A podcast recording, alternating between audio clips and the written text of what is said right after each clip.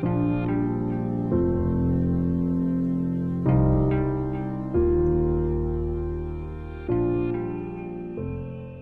اللہ الرحمن الرحیم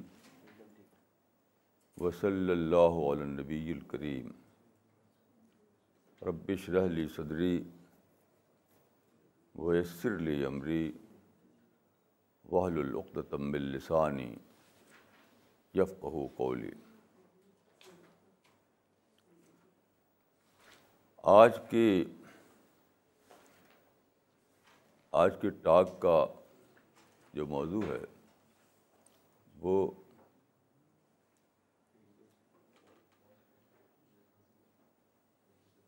وہ دعوت سے تعلق رکھتا ہے، یعنی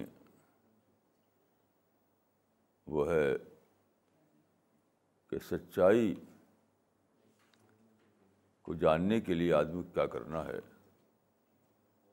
سچائی کس طرح زمانے میں ظاہر ہوئی ہے اور ہمیں کس طرح اس کو پانا ہے.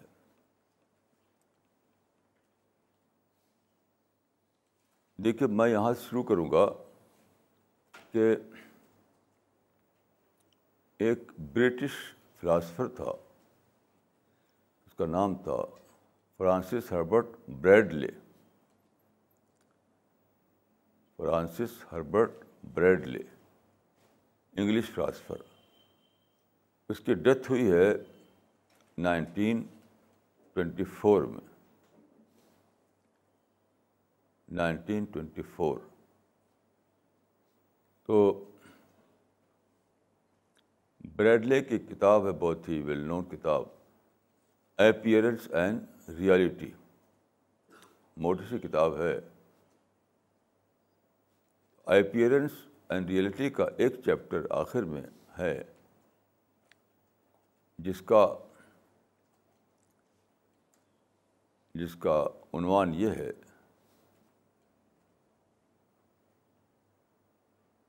Scientific religion.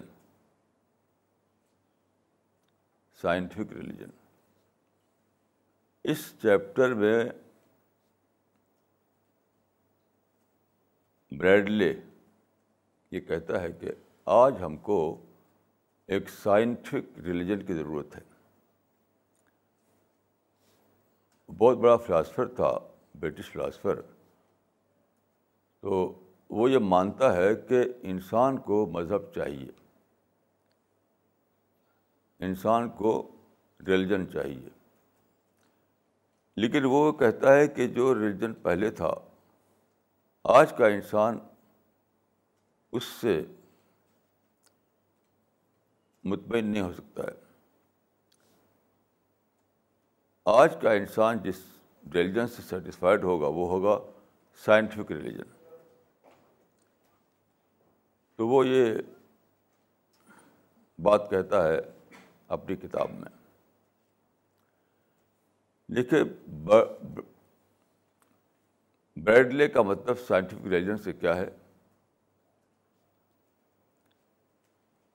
اس کا مطلب یہ نہیں ہے کہ ہم ایسا کوئی ریلیجن بنائیں جس کا پرافٹ جو ہے وہ نیوٹن ہو اور جس کی ہولی بک جو ہے وہ پرنسپیا ہو، یا یہ کہ ہم ایک ایسا ریلیجن بنائیں جس کا پرافٹ آئنسٹین ہو اور جس کی آئیڈیالوجی جو ہے وہ جنرل تھیوری آف ریلیٹیوٹی ہو. یہ مطلب اس کا نہیں ہے. یہ مطلب نہیں ہے. اس کا کہنے کا مطلب یہ ہے کہ آج ہمیں وہ مذہب چاہیے جو سائنٹیفک ٹیسٹ پر پورا اترے، یعنی پوسٹ سائنٹیفک ایرا میں جو اسٹینڈرڈ بنا ہے، جو جس طرح چیزوں کی اسکروٹنی کی جاتی ہے، جس طرح باتوں کو سمجھا جاتا ہے، تو اس سائنٹیفک فریم ورک میں مذہب کو انڈرسٹینڈیبل ہونا چاہیے. تو اس کا مطلب ہے کہ آج ہم کو ایک ایسے مذہب کی ضرورت ہے جو ماڈرن سائنٹیفک فریم ورک میں پورا اترے، تبھی انسان اس پر یقین کرے گا. دیکھیے، اس کو سمجھنے کے لیے کچھ اور بھی باتیں جاننی پڑیں گی. آپ جانتے ہیں کہ ہسٹری آف تھاٹ جو ہے اس کے دو بڑے پیریڈ ہیں، پری سائنٹیفک پیریڈ اور post scientific period. Pre scientific period میں آدمی ٹریڈیشنل جو باتیں چلی آ رہی تھیں، جو باتیں ٹریڈیشنل طور پر چلی آ رہی تھیں، اس کو لے کر سوچتا تھا.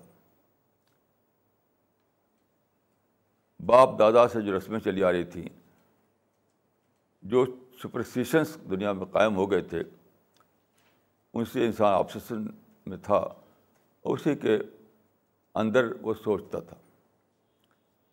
لیکن جب سائنس کا زمانہ آیا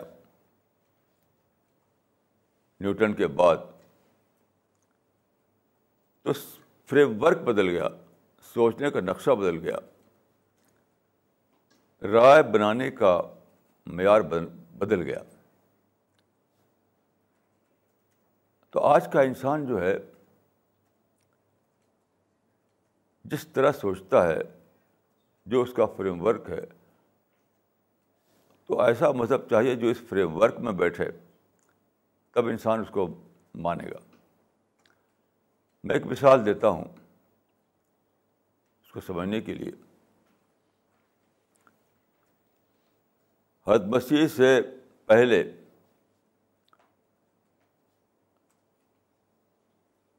گریس میں، یونان میں ایک فلاسفر پیدا ہوا جس کا نام تھا ڈیموکریٹس. حضرت مسیح سے 600 سال پہلے اس کی وفات ہو گئی. تو ڈیموکریٹس نے ایک تھیوری پیش کی کہ دنیا کی تمام چیزیں چھوٹے چھوٹے ذرات سے بنی ہیں جن کا نام ایٹم ہے. ایٹم کے بعد پھر کچھ اور نہیں ہے. آخری جس کو عربی میں کہا جاتا تھا جز لا یتجزا، اس کے بعد کوئی اور ٹوٹ پھوٹ نہیں ہے، اسی پر ختم ہے. یہ چلتا رہا نظریہ ڈیموکریٹس کا. لیکن آپ جانتے ہیں کہ اس کے بعد ڈالٹن کا زمانہ آیا، آئنسٹین کا زمانہ آیا. تو یہ ایٹم جو ٹھوس مادہ سمجھاتا تھا اس یونیورس کا، جیسے ایک گھر اینٹوں پر بنتا ہے تو ہر اینٹ ایک یونٹ ہے، ایسے ہی سمجھا جاتا تھا کہ یونیورس جو ہے اس کی یونٹ ایٹم ہے، ایٹموں سے مل کر یہ بنی ہے یونیورس. لیکن ڈالٹن کی ریسرچ کے بعد اور آئنسٹین کی ریسرچ کے بعد یہ تھیوری ٹوٹ گئی، کیونکہ ایٹم ٹوٹ گیا. ایٹم میں ایکسپلوژن ہوا اور پتہ چلا کہ ایٹم کا جو اسٹرکچر ہے وہ آگے تک جاتا ہے، الیکٹران پروٹان تک جاتا ہے. تو پچھلی تھیوری ڈسکارڈ ہو گئی. ڈالٹن سے پہلے یا ڈیموکریٹس کے بعد جو تھیوری چل رہی تھی اور ساری دنیا میں مان لی گئی تھی، وہ ڈسکارڈ ہو گئی. اور اب آج جو ایٹمک تھیوری ہے وہ نہیں ہے جو پہلے تھی. اس طرح دیکھیے، سولر سسٹم کو لیجیے. انسان دیکھتا تھا کہ سورج جو ہے وہ ایسٹ سے نکلا اور ویسٹ میں ڈوب گیا. تو اس دیکھنے سے لوگوں نے رائے بنائی کہ زمین سینٹر میں ہے، یعنی ہم زمین پہ کھڑے ہوئے ہیں، یہاں سے اب دیکھتے ہیں سورج کو. تو اس دیکھنے سے یہ رائے بنائی گئی کہ زمین سینٹر میں ہے، یعنی پلینٹ ارتھ سینٹر میں ہے اور سن اس کے گرد گھوم رہا ہے. یہ تھا جیو سینٹرک تھیوری، یعنی زمین مرکزی تھیوری. اس تھیوری کو ارسطاٹل نے، جو حد مسیح سے پہلے پیدا ہوا گریس میں، اس نے مان لیا، جو بہت بڑا فلاسفر تھا، بہت بڑا گریک فلاسفر تھا. اور پھر چلتی رہی تھیوری، جیو سینٹرک تھیوری چلتی رہی یہاں تک کہ کوپرنیکس کے زمانے میں ختم ہوئی، جب کہ ٹیلیسکوپ بن گئی. اب تحقیقات سے پتہ چلا کہ جو چیز سینٹر میں ہے وہ ہماری ارتھ نہیں ہے بلکہ سورج ہے. سورج کے گرد زمین گھومتی ہے اور دوسرے پلینٹ بھی گھومتے ہیں. اب ہیلیو سینٹرک تھیوری بنی، یعنی آفتاب مرکزی نظریہ. تو جیو سینٹرک تھیوری ڈسکارڈ ہو گئی اور ہیلیو سینٹرک تھیوری مان لی گئی. یہ ہے مطلب اس کا، بریڈلے کا، کہ مذہب بھی سائنس پر جانچا جائے. جس طرح دوسری چیزوں کی سائنٹیفک اسکروٹنی کی گئی ہے، مذہب کی بھی سائنٹیفک اسکروٹنی کی جائے، اور جو مذہب یا مذہب کے جو اجزاء سائنٹیفک اسکروٹنی پر پورے اتریں، وہی اس زمانے کا مذہب ہوگا. یہ ہے فرانسس ہربرٹ بریڈلے کا مطلب. ہمارے لوگ جو ہیں، مسلم اسکالرس جو ہیں، اس طرح کی باتیں جو کہی گئیں تو اس پر ریئیکٹ کرتے رہے، وہ نیگیٹو ریئیکشن، یہ اسلام کے دشمن ہیں، یہ کانسپریسی کرتے ہیں، یہ لوگ یا ایتھیسٹ ہیں، یا مولید ہیں، گمراہ ہیں. میں تو سمجھتا ہوں کہ یہ بہت بڑی بلیسنگ تھی اسلام کے لیے کہ ایک بڑے فلاسفر نے ایک ایسا کرائیٹیرین دیا جس میں جانچا جائے تو صرف اسلام ہی اسٹینڈ کرتا ہے اور دوسرے مذہب جو ہے وہ ڈسکارڈ ہو جاتے ہیں. میرا مطلب یہ نہیں کہ دوسرے مذہب اوریجنلی صحیح نہیں تھے. جو بھی مذہب خدا کی طرف سے آیا ہے، آپ جانتے ہیں کہ قرآن میں ہے کہ ہر قریہ میں بھیجا گیا نذیر و بشیر، ہر زمانے میں بھیجا گیا خدا کا میسنجر. تو گویا کہ بہت سے خدا کے بندے تھے جنہوں نے دنیا کو بتایا سچائی. آج ہم جہاں ہیں، تو پچھلے مذہب آج اپنی اوریجنل شیپ میں باقی نہیں رہے. پچھلے زمانے میں چیزوں کو پرزرو کرنے کا اتنا سادھن نہیں ہوتا تھا. آج تو ایک عام آدمی بھی ایک کتاب لکھے اور اس کو ٹائپ کروا کے چھپوا دے تو ایک عام آدمی کتاب بھی پرزرو ہو گئی. ایک بالکل عام آدمی جو کہ بڑا آتھر نہیں ہے، کہ بڑا اسکالر نہیں ہے، لیکن وہ اگر چھپا دیتا ہے اس کو تو بس وہ پرزرو ہو گئی. اب لائبریری میں رکھ دیجیے اس کو. پہلے زمانے میں یہ سب سادھن نہیں ہوا کرتے تھے. اس لیے پہلے زمانے میں نہ تو پیپر اس طرح کا ہوتا تھا، نہ پرنٹنگ پریس تھا، نہ کمیونیکیشن تھا، کچھ بھی نہیں تھا. اس لیے اوریجنلی ہر مذہب صحیح تھا، لیکن اس زمانے میں سادھن نہ ہونے کی وجہ سے پچھلے مذہب جو ہیں وہ پرزرو نہیں رکھا سکے. اسلام پہلا مذہب ہے جو اس زمانے میں آیا جب کہ یہ سادھن وجود میں آ چکے تھے، یعنی 7th century کا فرسٹ کوارٹر. اس زمانے میں پیپر بننے لگا تھا، پیپر. ایجپٹ میں اور چائنا میں پیپر بنتا تھا اور وہ مارکیٹ ہوتا تھا، یعنی تاجر لوگ اس کو بیچتے تھے ادھر ادھر لے کر کے. پرنٹنگ پریس اگرچہ بعد کو وجود میں آیا، لیکن پیپر تو بن چکا تھا تو لکھا جا سکتا تھا. اس سے پہلے تو پیپر بھی نہیں تھا. تو بہرحال اس زمانے کا آغاز ہو گیا رسول اللہ کے زمانے میں.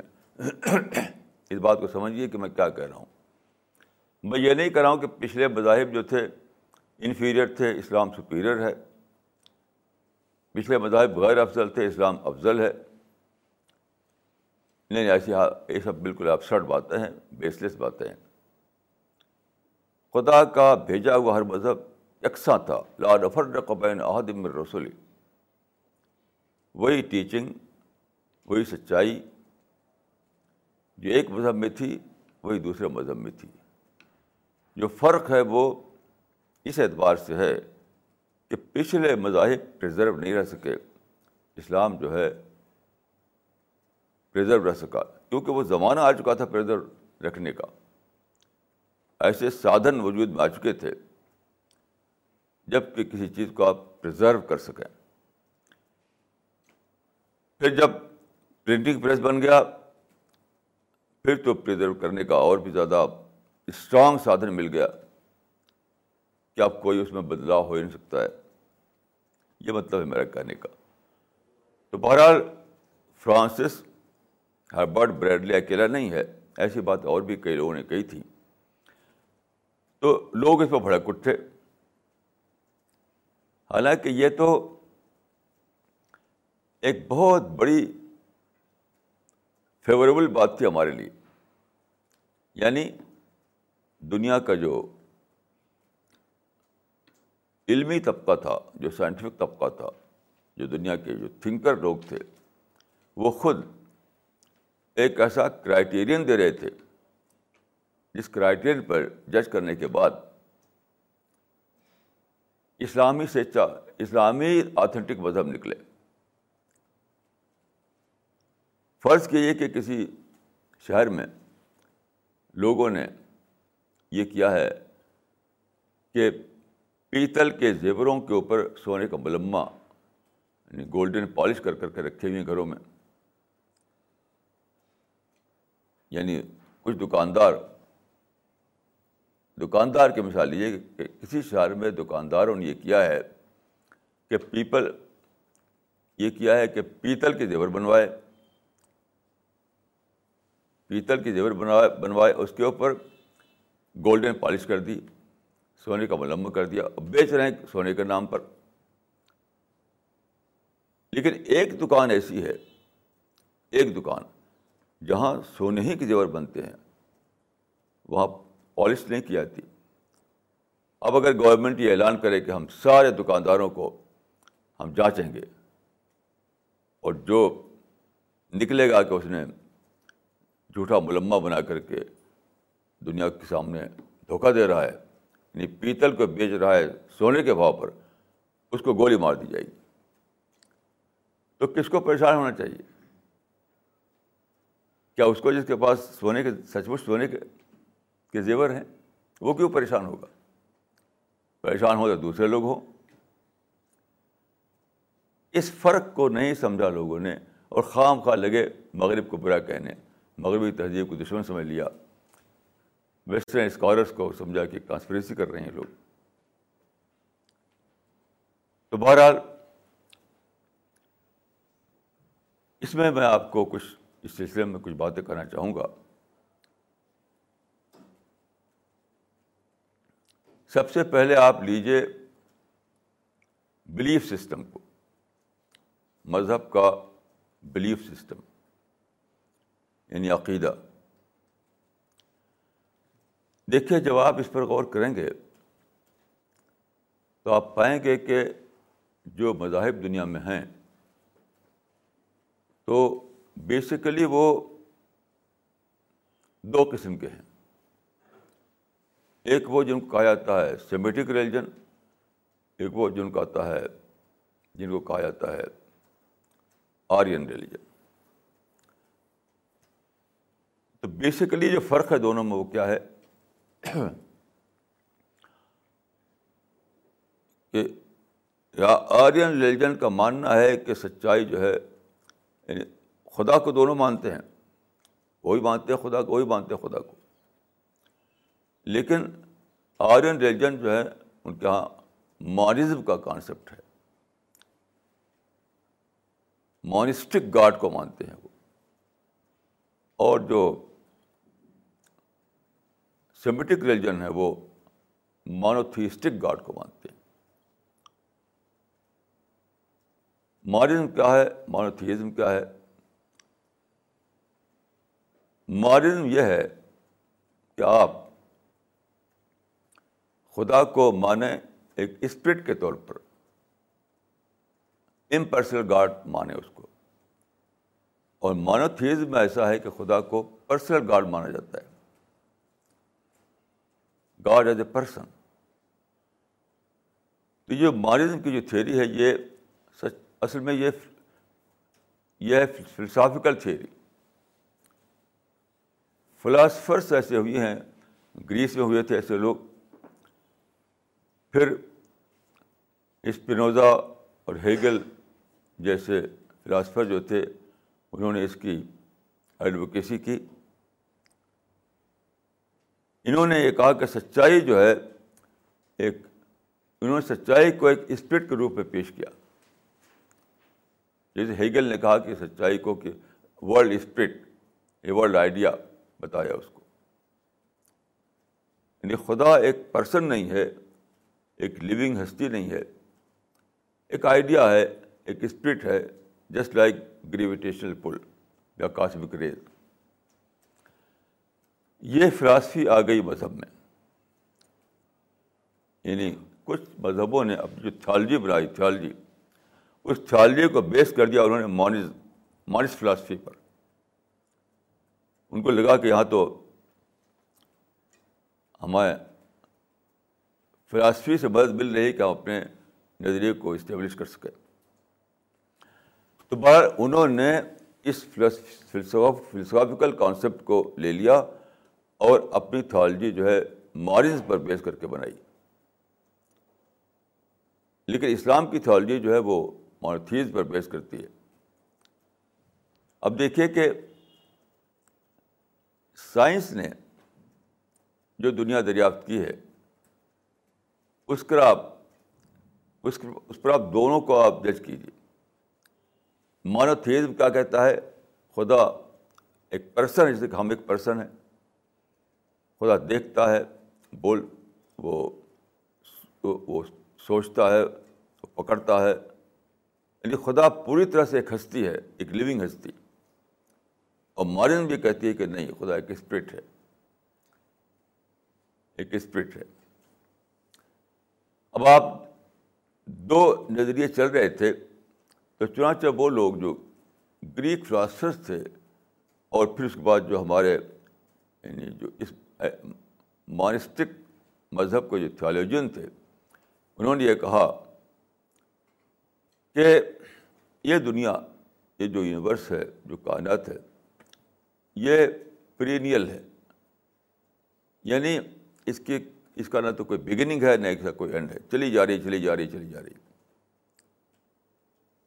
اس سے خدا ایز اے پرسن کی ضرورت نہیں تھی انہیں، کیونکہ کائنات اپنے آپ چلی جا رہی ہے، اس کی نہ کوئی بگننگ ہے، نہ کوئی اس کا اینڈ ہے۔ دوسری طرف جو تھیوری ہے اسلام کی، جس میں کہ جو توحید پر مبنی ہے، مونوتھیزم کا مطلب ہے توحید، خدا ایک ہے۔ تو یہاں پر دیکھیے ایسا لگتا تھا کہ توحید کا نظریے کی ضرورت ہی نہیں کوئی، جب کائنات اپنے آپ چلی جا رہی ہے تو کسی خدا کی ضرورت کیا ہے۔ تو مونزم میں اور مونزم پر بیس کرتی جو تھیالوجی بنائی گئی کچھ مذاہب میں، اس میں ایسا ہوا۔ تو اس سے پہلے دیکھیے دونوں کا جو مقابلہ تھا وہ صرف قیاسی دلیل پہ ہوتا تھا، اسپیکولیٹو بیس پر دونوں بولتے تھے، لیکن 20ویں صدی کے فرسٹ کوارٹر میں جب بگ بینگ تھیوری بنی اور جو ریسرچ کرتے کرتے وہ اسٹیبلش ہو گئی, آج سائنٹیفک کمیونٹی یہ مانتی ہے کہ 13 بلین سال پہلے ایک ایکسپلوژن ہوا. اس وقت ایک کاسمک بال تھا جس میں سارے پارٹیکل, اب جو یونیورس ہے, یونیورس کے جتنے پارٹیکل ہیں وہ سب کے سب اس کاسمک بال میں موجود تھے, لیکن بہت ہی کمپیکٹ حالت میں تھے. تو فزیکل لا یہ کہتا ہے کہ وہ ایک دوسرے سے ایسے کمپیکٹ رہیں گے, جڑے رہیں گے, وہ ٹوٹ نہیں سکتے. یعنی فزیکل لا کے مطابق یہ پارٹیکل انر جرنی ہو سکتی تھی, ان میں آؤٹر جرنی نہیں ہو سکتی تھی. وہ یعنی اندر کی طرف کھینچا ایک دوسرے سے, وہ باہر کی طرف سفر کریں, ایسا پاسبل نہیں تھا فزیکل لا کے مطابق. تو یہ مانا جاتا ہے ریسرچ کی بنیاد پر کہ 13 بلین سال پہلے اس کاسمک بال میں ایک ایکسپلوژن ہوا, وہ پھٹ گیا. اس کے سارے پارٹیکل جو ہے وہ ان کی ایکسٹرنل جرنی شروع ہو گئی, یعنی آؤٹر ورلڈ میں ان کی جرنی شروع ہو گئی. اور یہی سارے پارٹیکل ہیں جن سے یہ کائنات بنی ہے, جس کو ہم کہتے ہیں planets, stars, galaxy, solar system, جو کچھ بھی ہم کہتے ہیں, جو کچھ بھی ہم جانتے ہیں, وہ سب اسی پارٹیکل سے بنا. اب آپ دیکھیے, یعنی یہ جو بگ بینگ تھیوری ہے اس نے اس نظریے کو ڈسکارڈ کر دیا کہ یونیورس ہمیشہ چلی آ رہی ہے, اس کے کوئی بگننگ نہیں. اب ثابت ہوا کہ 13 بلین سال پہلے اس کی ایک بگننگ ہوئی ایکسپلوژن سے. ایک تو بگننگ ثابت ہوئی, بگننگ پروو ہوئی. دوسری بات یہ ہے کہ اس سے یہ اسٹیبلش ہوا کہ اس میں ایک انٹرونشن ہوا, کیونکہ وہ اتنے کمپیکٹ حالت میں جو تھے, وہ کاسمک بال کے اندر جو پارٹیکلس بغیر ایکسٹرنل انٹرونشن کے ان میں آؤٹر جرنی شروع نہیں ہو سکتی تھی. فزیکل لا کے مطابق یہ امپاسبل تھا. تو ایکسپلوژن جو ہوا, جس کو بگ بینگ کہا جاتا ہے, ایکسپلوژن اس بات کو پروو کرتا ہے کہ وہاں پر انٹرونشن ہوا. تو میں کہوں گا کہ when there is an intervention,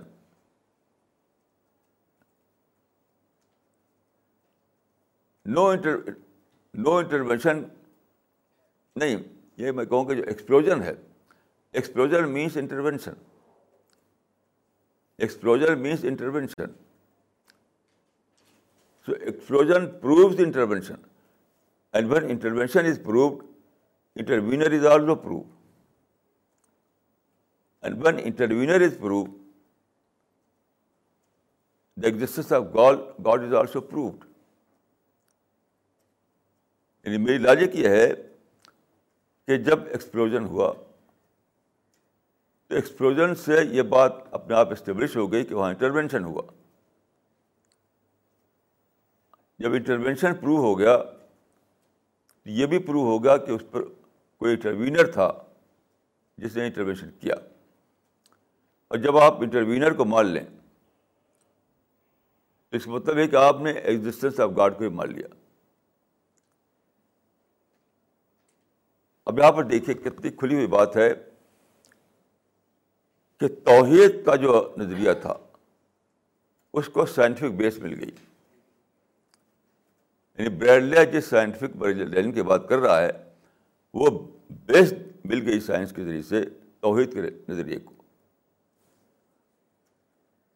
یعنی اسلام جو توحید کے, جس کا بلیف سسٹم توحید پر مبنی ہے, ونس آف گاڈ پر, ایک گاڈ ہے وہ ایک person, just like a person, وہ ایک گاڈ ہے، وہ کریٹر ہے، وہ سسٹینر ہے، وہ سب کچھ ہے. اس کو ہم کہتے ہیں توحید. تو آپ یہاں پر دیکھیے کہ سائنس نے ایک بیس دی کس کو؟ توحید کے نظریے کو. اور دوسری طرف جو دوسرا نظریہ تھا مورزم والا، وہ تو ڈسکارڈ ہو گیا. جو یہ مانتا تھا کہ یونیورس ہمیشہ چلی آ رہی ہے، کسی نے اس کو کریٹ نہیں کیا ہے، یعنی یونیورس کا جو ایگزسٹینس ہے اس کے لیے ہمیں کسی خدا کی ضرورت نہیں ہے، کیونکہ اپنے آپ چلی آ رہی ہے وہ. تو بگ بینگ تھیوری نے یہ پروو کر دیا کہ یہ تھیوری، یہ سوچنا غلط ہے. یونیورس کی ایک بگننگ ہے، اس میں ایک انٹروینر کا رول ہے. دوسرے لفظوں میں کہ خدا کا اس میں رول ہے. تو جب بریڈلے نے یہ کہا، دوسرے اور بہت سے لوگوں نے یہ بات کہی، تو ہمیں اس کو لے لینا چاہیے تھا یہ کہہ کر کے کہ یہ تو ہمیں آئین ہمارے حق میں ہے. یہ یعنی زمانے نے جو فیصلے کی بنیاد دی تھی وہ آئین ہمارے حق میں تھی. اب خام خواہ لوگ بھڑکنے لگے، خام خواہ اس کو سمجھ لے کہ یہ اینمی آف اسلام ہے.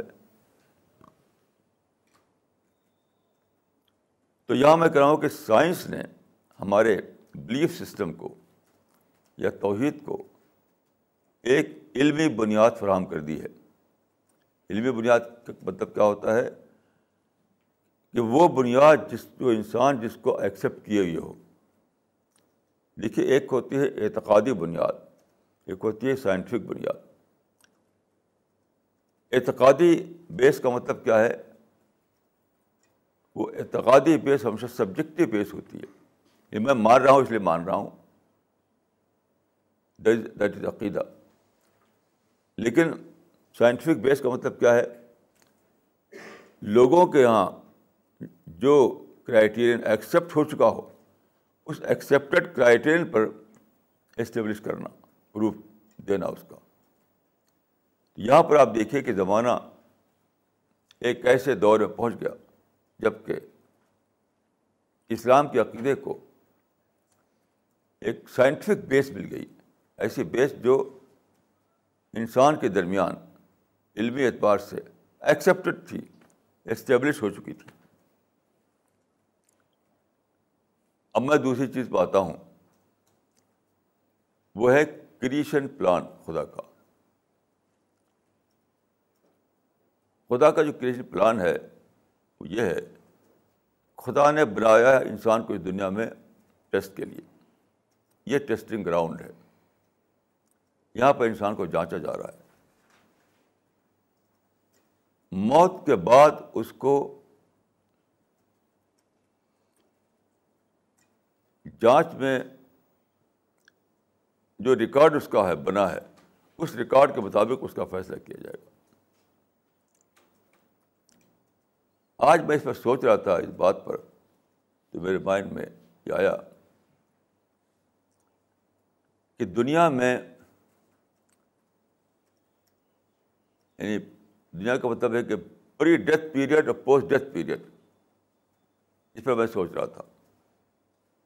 تو میرے سمجھ میں آیا کہ پری ڈیتھ پیریڈ میں خدا نے لذت معرفت رکھی ہے، اور پوسٹ ڈیتھ پیریڈ میں خدا نے لذت جنت رکھی ہے. ایک آج کی دنیا، ایک کل کی دنیا. آج کی دنیا میں لوگ پلیزر ڈھونڈ رہے ہیں، ہر آدمی پلیزر کی تلاش میں ہے، مسرت کی تلاش میں ہے. لیکن مسرت جو ہے، اللہم لا عیش الا عیش الاخرہ، خدا کے تخلیقی نقشے کے مطابق، خدا کے کریشن پلان کے مطابق آج کی دنیا میں صرف لذت معرفت پاسبل ہے آدمی کے لیے. یہ سچائی کو آپ ڈسکور کر سکیں، سچائی کو آپ ریئلائز کر سکیں، خدا کو آپ کی معرفت آپ کو حاصل ہو جائے، یہ لذت ممکن ہے آپ کے لیے. آپ کوئی بھی پیلس بنائیے, آپ دنیا کے شاندار کاریں اور شاندار ہوائی جہاز کے مالک بن جائیے, بلین ٹریلین ڈالر آپ کے پاس بینک میں ہو جائے, کچھ بھی ہو جائے, سچی مسرت آپ کو, سچا ٹریجر آپ کو نہیں مل سکتا. اس کا ثبوت یہ ہے کہ جن لوگوں کے پاس یہ سب چیزیں ہیں وہ سچی خوشی سے ہمیشہ محروم رہے, یہاں تک کہ محرومی کی حالت ہی مر گئے وہ. آج میں خود ہی جو بریڈلے کا میں نے ذکر کیا, فرانسس ہربرٹ بریڈلے بہت بڑا فلاسفر تھا, اس کے پاس سب چیز تھی, یہ چیز کمی نہیں تھی اس کے پاس, لیکن کیا ہوا, اس کی دونوں کڈنی فیل ہو گئی. آخری زمانے میں بہت ہی بری حالت میں وہ دنیا میں زندہ رہا اور پھر مر گیا. تو سب کچھ اس کے پاس تھا لیکن پھر بھی اس کو خوشی نہیں مل سکی, کیونکہ اپنے کو اس سے روک نہیں سکتا تھا کہ اس کی کڈنی فیل نہ ہو. فیل کا مطلب ہے کہ ڈیزیز, یعنی کڈنی ڈیزیز اس کو ہو گئی. اس کے گردے جو ہے اس میں بیماری لگ گئی, اور علاج کرتا رہا, کبھی اچھا نہیں ہوا وہ. تو اپنی عمر کے آخری حصے میں وہ کڈنی ڈیزیز میں جیا. تو آپ سوچیں کہ کیسے مسرت ملے گی اس کو. تو خوشی جو ہے صرف اس میں ہے کہ آپ خدا کو دریافت کر سکیں, سچائی کو دریافت کر سکیں. اسی کو میں کہہ رہا ہوں لذت معرفت. دنیا میں لذت دعوت نہیں ہے, دنیا میں لذت شہرت نہیں ہے, دنیا میں لذت سیاست نہیں ہے, ایک ہی ہے, وہ ہے لذت معرفت. مطلب سچائی کو ڈسکور کرنے کی لذت, اس کا پلیجر. اور آخرت میں کیا ہے, لذت جنت, یعنی جس کو جنت مل گئی اس کو ایٹرنل خوشی ملے گی, اس کو ایٹرنل ہیپینیس ملے گا. تو خیر, میں یہ کہہ رہا تھا کہ خدا کا جو کریشن پلان ہے اس میں یہ ہے کہ انسان کا ریکارڈ اس دنیا میں بن رہا ہے, اور پھر مرنے کے بعد فوراً ہی اس کا ریکارڈ سامنے آئے گا, اس کے مطابق ہیل ہے یا پیراڈائز ہے. لیکن ایک نظریہ دوسرا مذہبوں کے درمیان آیا, وہ تھا جو کرم کی تھیوری. کرم کی تھیوری کا مطلب کیا ہے کہ ہم اس دنیا میں جو کچھ کرتے ہیں تو کاز اینڈ افیکٹ کے ذریعے سے یہ ہوتا ہے کہ اچھا کرم کیا تو گدھا جو ہے وہ انسان بن گیا, برا کرم کیا تو انسان جو گدھا بن گیا. اس طرح سے 80 لاکھ سال تک چلتا رہتا ہے ایک چکر, کرم کا چکر, کہ آدمی اچھا کر کے مطلب انسان کے روپ میں جنم لیتا ہے, اور برا کر کے انیمل بن جاتا ہے, انیمل کے روپ میں جنم لیتا ہے, اچھا کر کے انسان بن جاتا ہے. ایک چکر ہے, ایک ری سائیکل ہے, اور پھر 80 لاکھ سال 82 لاکھ سال میں جا کر کے اس کو کوئی ملتا ہے بلس. یہ تھیوری دیکھیں کتنا زیادہ اللاجیکل, کتنا ارریشنل ہے. یہ سائنس کے زمانے میں آدمی اس کو سوچ سکتا ہے, پہلے لوگ سوچ نہیں سکتے تھے. دیکھیے پہلے کیا تھا, اسپرٹ آف انکوائری نہیں تھی, چیزوں کو کوشچن کرنے کا مزاج نہیں تھا. سائنٹیفک زمانے میں سب سے بڑی چیز جو ہمیں ملی ہے وہ کیا ہے, spirit of inquiry, will to doubt, questioning. پہلے یہ سب تھا نہیں. پہلے تو تھا کہ جو ہے وہی مان لیا, جو باپ دادا سے آ رہا ہے وہی مان لیا, جو رسم رواج ہے وہ مان لیا. بس چیزوں کو اسکروٹنائز کرنا یہ سائنس کی دین ہے.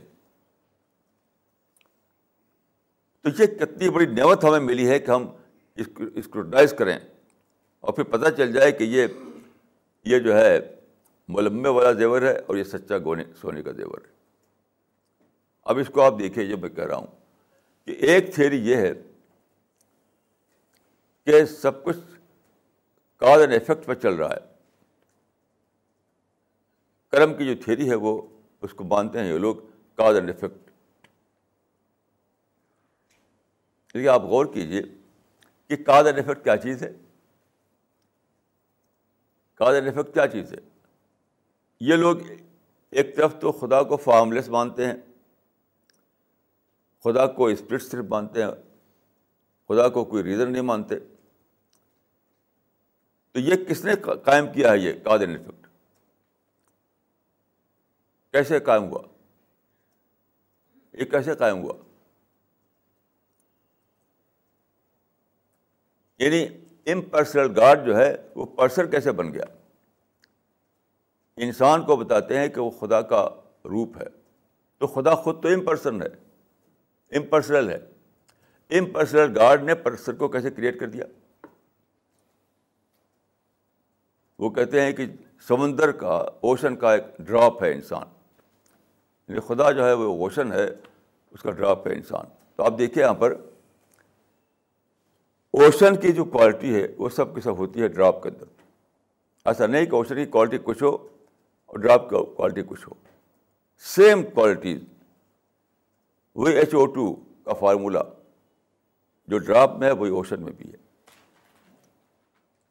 لیکن یہ جو تھیالوجی ہے اس تھیالوجی میں گاڈ تو امپرسنل ہے, تو پرسن کیسے وجود میں دیتا ہے؟ امپرسنل گاڈ انسان کیسے بناتا ہے؟ امپرسنل گاڈ اینیمل کیسے بناتا ہے؟ وہ خود تو امپرسنل ہے, اس کا کوئی نہ تو وجود ہے, نہ اس کے کوئی ریزن اس کے پاس ہے, نہ اس میں کوئی عقل اس کے پاس کوئی ہے. وہ تو جسٹ لائک گریوٹی ہے. اوشن تو اوشن سے اگر ایک ڈراپ نکلا, جو اوشن میں تھا وہی ڈراپ میں بھی ہے. یہاں ایسا کہاں ہے؟ ایک سیلف کنٹراڈکٹری تھیوری ہے, یہ سیلف کنٹراڈکٹری تھیوری ہے.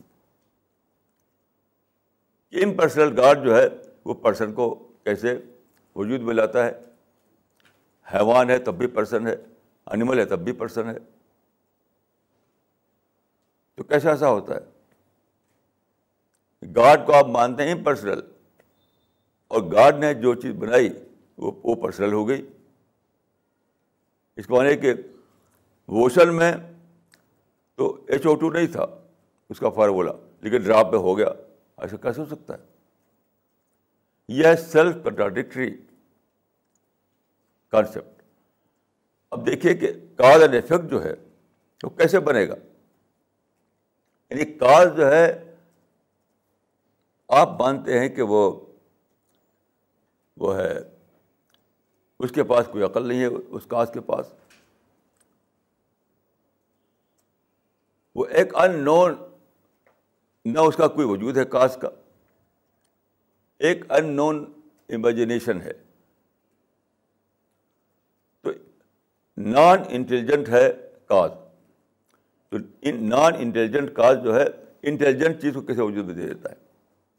مطلب کیسے وہ انسان کو گدھا بنا دیتا ہے, گدھے کو انسان بنا دیتا ہے. خود تو وہ نان انٹیلیجنٹ ہے, لیکن جس کو بنایا اسے وہ انٹیلیجنٹ بن گیا. وہ ایسا کیسے ہوا؟ تو یہ ری سائیکل جو تھیوری ہے, جو کرم کی تھیوری ہے, وہ سیلف کنٹراڈکٹری تھیوری ہے. سیلف کنٹراڈکٹری, کیونکہ اس میں آپ کو ماننا پڑتا ہے کہ کاز خود تو نان انٹیلیجنٹ ہے, افیکٹ جو ہے وہ انٹیلیجنٹ ہے. تو کیسا ایسا ہو سکتا ہے؟ ایسے آپ کو ماننا پڑے گا کہ کاز بھی انٹیلیجنٹ ہے, لیکن آپ مان نہیں سکتے, اس لیے کہ آپ ایک فارملیس گاڈ کو مانے ہوئے ہیں, ایک ایسے گاڈ کو مانے ہوئے جو پرسنل نہیں ہے. یہ سارا کنٹراڈکشن ہے. اسلام میں ایسا کچھ بھی نہیں, ایسا کوئی کنٹراڈکشن نہیں ہے. آج جو سائنٹیفک اسکروٹنی کی جائے گی تو کیا ہوگا؟ آج کا سائنٹیفک مائنڈ جب اسکروٹنی کرے گا تو دیکھے گا کہ دوسری تھیوری جو ہے وہ تو سیلف اس میں کنٹراڈکشن ہے, اسلام میں کوئی کنٹراڈکشن نہیں, کیونکہ اسلام میں گاڈ ایک پرسن ہے, ایک انٹیلیجنٹ پرسن, اس انٹیلیجنٹ پرسن نے انسان کو کریٹ کیا, اس دنیا کو اس نے ایک ٹیسٹنگ گراؤنڈ بنایا, اس کا ریکارڈ انجن کے ذریعے لیا, پھر اسی ریکارڈ کی بنیاد پر موت کے بعد اس کا فیصلہ کیا اس نے, کسی کے لیے ہیل کسی کے لیے پیراڈائز. تو بالکل سائنٹیفک کانسیپٹ ہے یہ, اس میں کہیں بھی کنٹراڈکشن نہیں کہیں. اس بات کو سمجھیے کہ اس زمانے میں ایک بہت بڑی چیز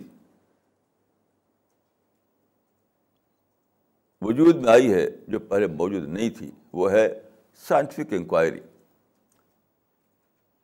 پہلے انسان سائنٹیفک انکوائری نہیں کرتا تھا, بس چیزوں کو مان لیا, فار گرانٹیڈ لے لیا, باپ دادا سے سنا اسی کو مان لیا. ہزاروں سال سے ایسے ہی ہوتا تھا.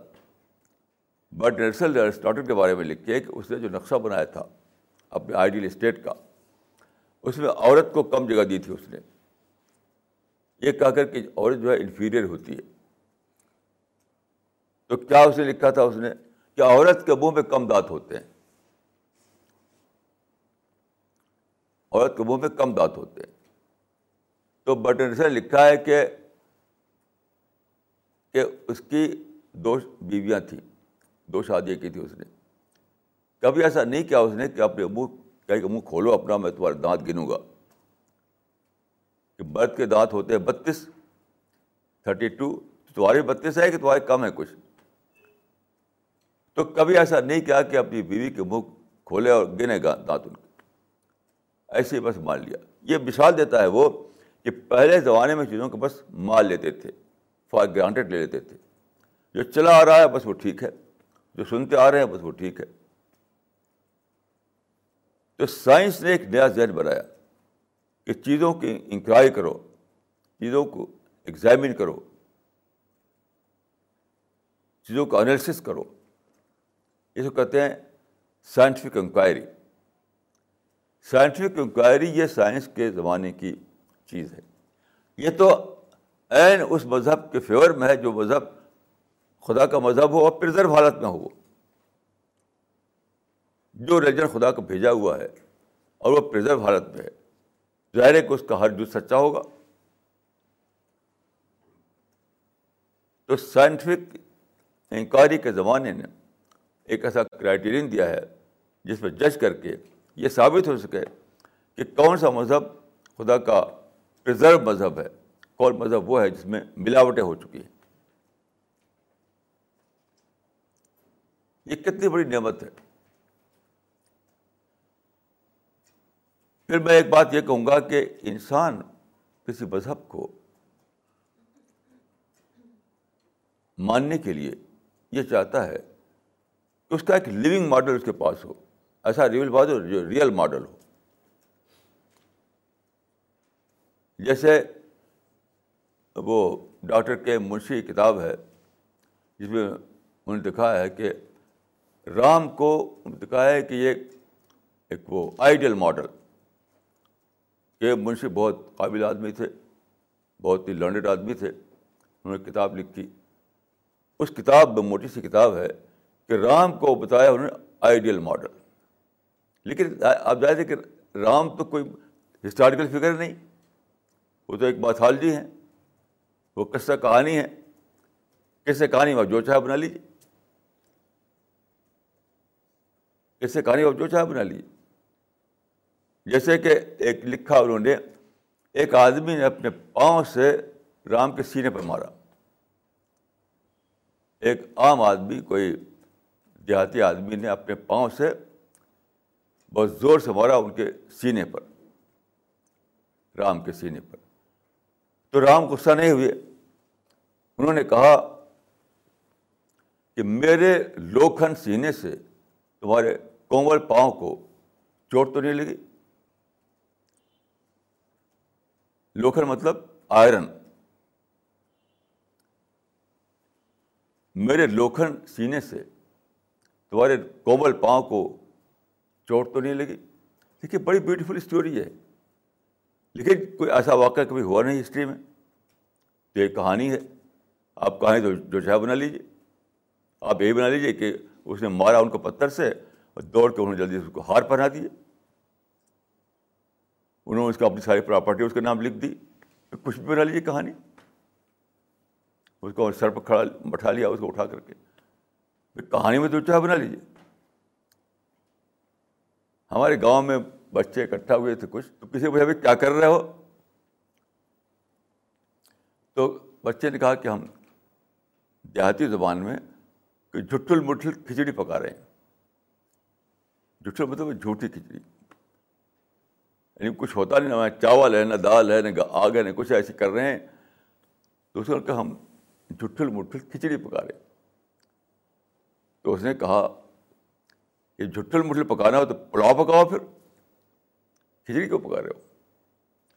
مطلب یہ ہے کہ آپ کہانی بنائیں, جو چاہے کہانی بنا لیجیے. وہ انسان کے لیے ریئل ماڈل نہیں ہے. کہانی کا ماڈل انسان کے ماڈل نہیں ہوا کرتا. تو کے منشی نے بڑی اچھی کتاب لکھی ہے ویسے, لیکن رام کو آپ بتا رہے ہیں آئیڈیل کریکٹر, تو انسان کیسے مانے گا کہ جب ہسٹری سے اس کا کوئی پروو ہی نہیں ہے کوئی رام پیدا ہوئے, نہ وہ کہانیاں جو ہیں ہسٹری بتاتی کہ ایسا واقعہ ہوا کبھی زمین پر. آپ بتائیے کیسا ایسا ہوتا ہے کہ انسان اس کو آئیڈیل ماڈل کے طور پر لے. لیکن یہاں آپ دیکھیے اسلام میں سب کچھ ہسٹری ہے. ایک کرسچن اسکالر نے لکھا ہے, ایک یورپین اسکالر نے, محمد was born with in full light of history. محمد پیدا ہوئے پوری تاریخ کی روشنی میں. محمد was born with in the full light of history. ایک چیز ہسٹوریکلی نون ہے, ایک چیز. تو کیوں ایسا ہوا؟ دیکھیے پری محمد پیریڈ میں ہسٹری کی ریکارڈنگ نہیں ہوا کرتی تھی, ایسے ہی لوگ کہانی بنا لیتے تھے. آپ جب زمانے میں آئے تو ہسٹری جو ہے لکھی جانے لگی تھی, انسان کے واقعات کو ریکارڈ کیا جانے لگا تھا, وہ کاغذ وجود میں آ گیا تھا. اسی لیے ہم دیکھتے ہیں پچھلے لوگ بھی ہسٹری رہے ہوں گے اپنے زمانے میں, لیکن یہ زمانے کی بات ہے, ایج فیکٹر کی بات ہے کہ صرف پرافٹ آف اسلام جو ہے انہیں کی زندگی لکھی گئی, انہیں کی زندگی تاریخ بنی. تو آپ رسول اللہ کی زندگی میں جو واقعات ہیں, ہم کہہ سکتے ہیں کہ یہ ایک ریئل کریکٹر ہے, یہ ایک ماڈل کریکٹر ہے تمہارے لیے, کیونکہ ایک ریئل واقعہ جو ہوا, جب ریئل واقعہ جو ہوا وہ میرے لیے نمونہ بن سکتا ہے, لیکن جو واقعہ ہوا نہیں وہ میرے لیے نمونہ کیسے بنے گا؟ اب یہ کتنی بڑی چیز ہے جو سائنٹیفک انکوائری کے زمانے میں حاصل ہوئی ہے آپ کو. یہ سائنٹیفک انکوائری یہ بھی ہے اس کا ایک پرنسپل کہ وہ ہسٹری کو مانتا ہے کرائٹیرین. آج کا انسان ہسٹری کو کرائٹیرین مانتا ہے, یعنی ہسٹوریکل کریڈیبلٹی ہونا چاہیے اس کو. اسی لیے برٹرینڈ رسل نے کہہ دیا حضرت مسیح کے بارے میں, historically it is quite doubtful whether Christ ever existed at all. لیکن کوئی پرافٹ آف اسلام کے بارے میں ایسا نہیں کر سکتا.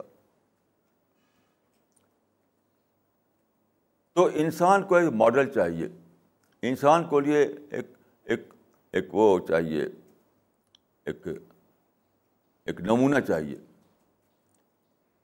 ایک رول ماڈل چاہیے. لیکن رول ماڈل کون ہوگا؟ جو ریئل ماڈل ہو, جو ریئل انسان ہو, جو سچمچ دنیا میں پیدا ہوا, جو سچمچ دنیا میں اس کے ساتھ یہ سب واقعات پیش آئے. اور ایک عجیب بات ہے کہ پرافٹ آف اسلام جو تھے ان کی زندگی بہت ہی ایونٹفل زندگی تھی, ایونٹفل لائف. بس حضرت مسیح علیہ السلام کو دیکھیے, ان کی زندگی ایونٹفل نہیں تھی, تھوڑے دنوں دنیا میں رہے, وہ بہت کم واقعات پیش آئے آپ کے ساتھ اور پھر چلے گئے آپ دنیا سے. لیکن پرافٹ آف اسلام کی زندگی جو ہے بہت ایونٹفل زندگی ہے, شروع سے آخر تک واقعات سے بھری ہوئی, ہر قسم کے واقعات. مثلا یہ بھی واقعہ موجود ہے کہ رسول اللہ گھوڑے بڑھے بیٹھے اور گر پڑے. یہ بھی واقعہ ہے کہ رسول اللہ گھوڑے بیٹھے اور گر پڑے. رسول اللہ کو پتھر مارا گیا, آپ کے دانت ٹوٹ گئے. اور ساتھ ساتھ یہ بھی ہے کہ آپ مدینے کی جو اسٹیٹ بنی تھی اس کے آپ ہیڈ تھے, ہیڈ آف دا اسٹیٹ بھی تھے. آپ بہت ہی ایونٹفل لائف آپ کی ہے, ہر لحاظ سے آپ کی زندگی میں نمونہ ہے, ہر لحاظ سے آپ کی زندگی میں ہم نمونہ پا سکتے ہیں. تو میں جو بات اس وقت کہنا چاہتا تھا وہ یہ کہ سائنس کے زمانے میں جو نئی تبدیلیاں ہوئیں وہ تبدیلیاں عین ہمارے موافق تھیں, لیکن خام خواہ لوگ غصہ ہو گئے اور لگے. جتنے بھی اس زمانے میں مسلم اسکالر پیدا ہوئے ہیں سب نے ویسٹرن سویلائزیشن کے بارے میں نگیٹو باتیں کہی ہیں, سب کے سب. یعنی پوری مسلم ورلڈ کے بارے میں کہہ رہا ہوں کہ ویسٹرن سویلائزیشن کے بارے میں لوگوں نے نگیٹو باتیں کہیں. میں اس کو بیس لیس سمجھتا ہوں, بیس لیس, اس لیے کہ ویسٹرن سویلائزیشن نے ایک بہت بڑی چیز دی تھی, وہ تھی سائنٹیفک میتھڈ. سائنٹیفک میتھڈ تو عین عین خدائی مذہب کے حق میں ہے. اسی لیے کہا گیا بصیرم بے زمانے, زمانے کو جاننے والے بنیے. تو بہرحال اس وقت میں یہی کہنا چاہتا تھا کہ پازیٹیو تھنک اپنے اندر پیدا کیجیے. یہ زمانہ اگر آپ کو پازیٹیو نظر سے دیکھیں تو سچائی کو سائنٹیفک سطح پر آج ثابت شدہ کر دیا گیا ہے, اور پر یقین کے ساتھ آپ سچائی کو دوبارہ لے سکتے ہیں اپنی زندگی میں. اقول قولی ھذا واستغفر اللہ لی ولکم.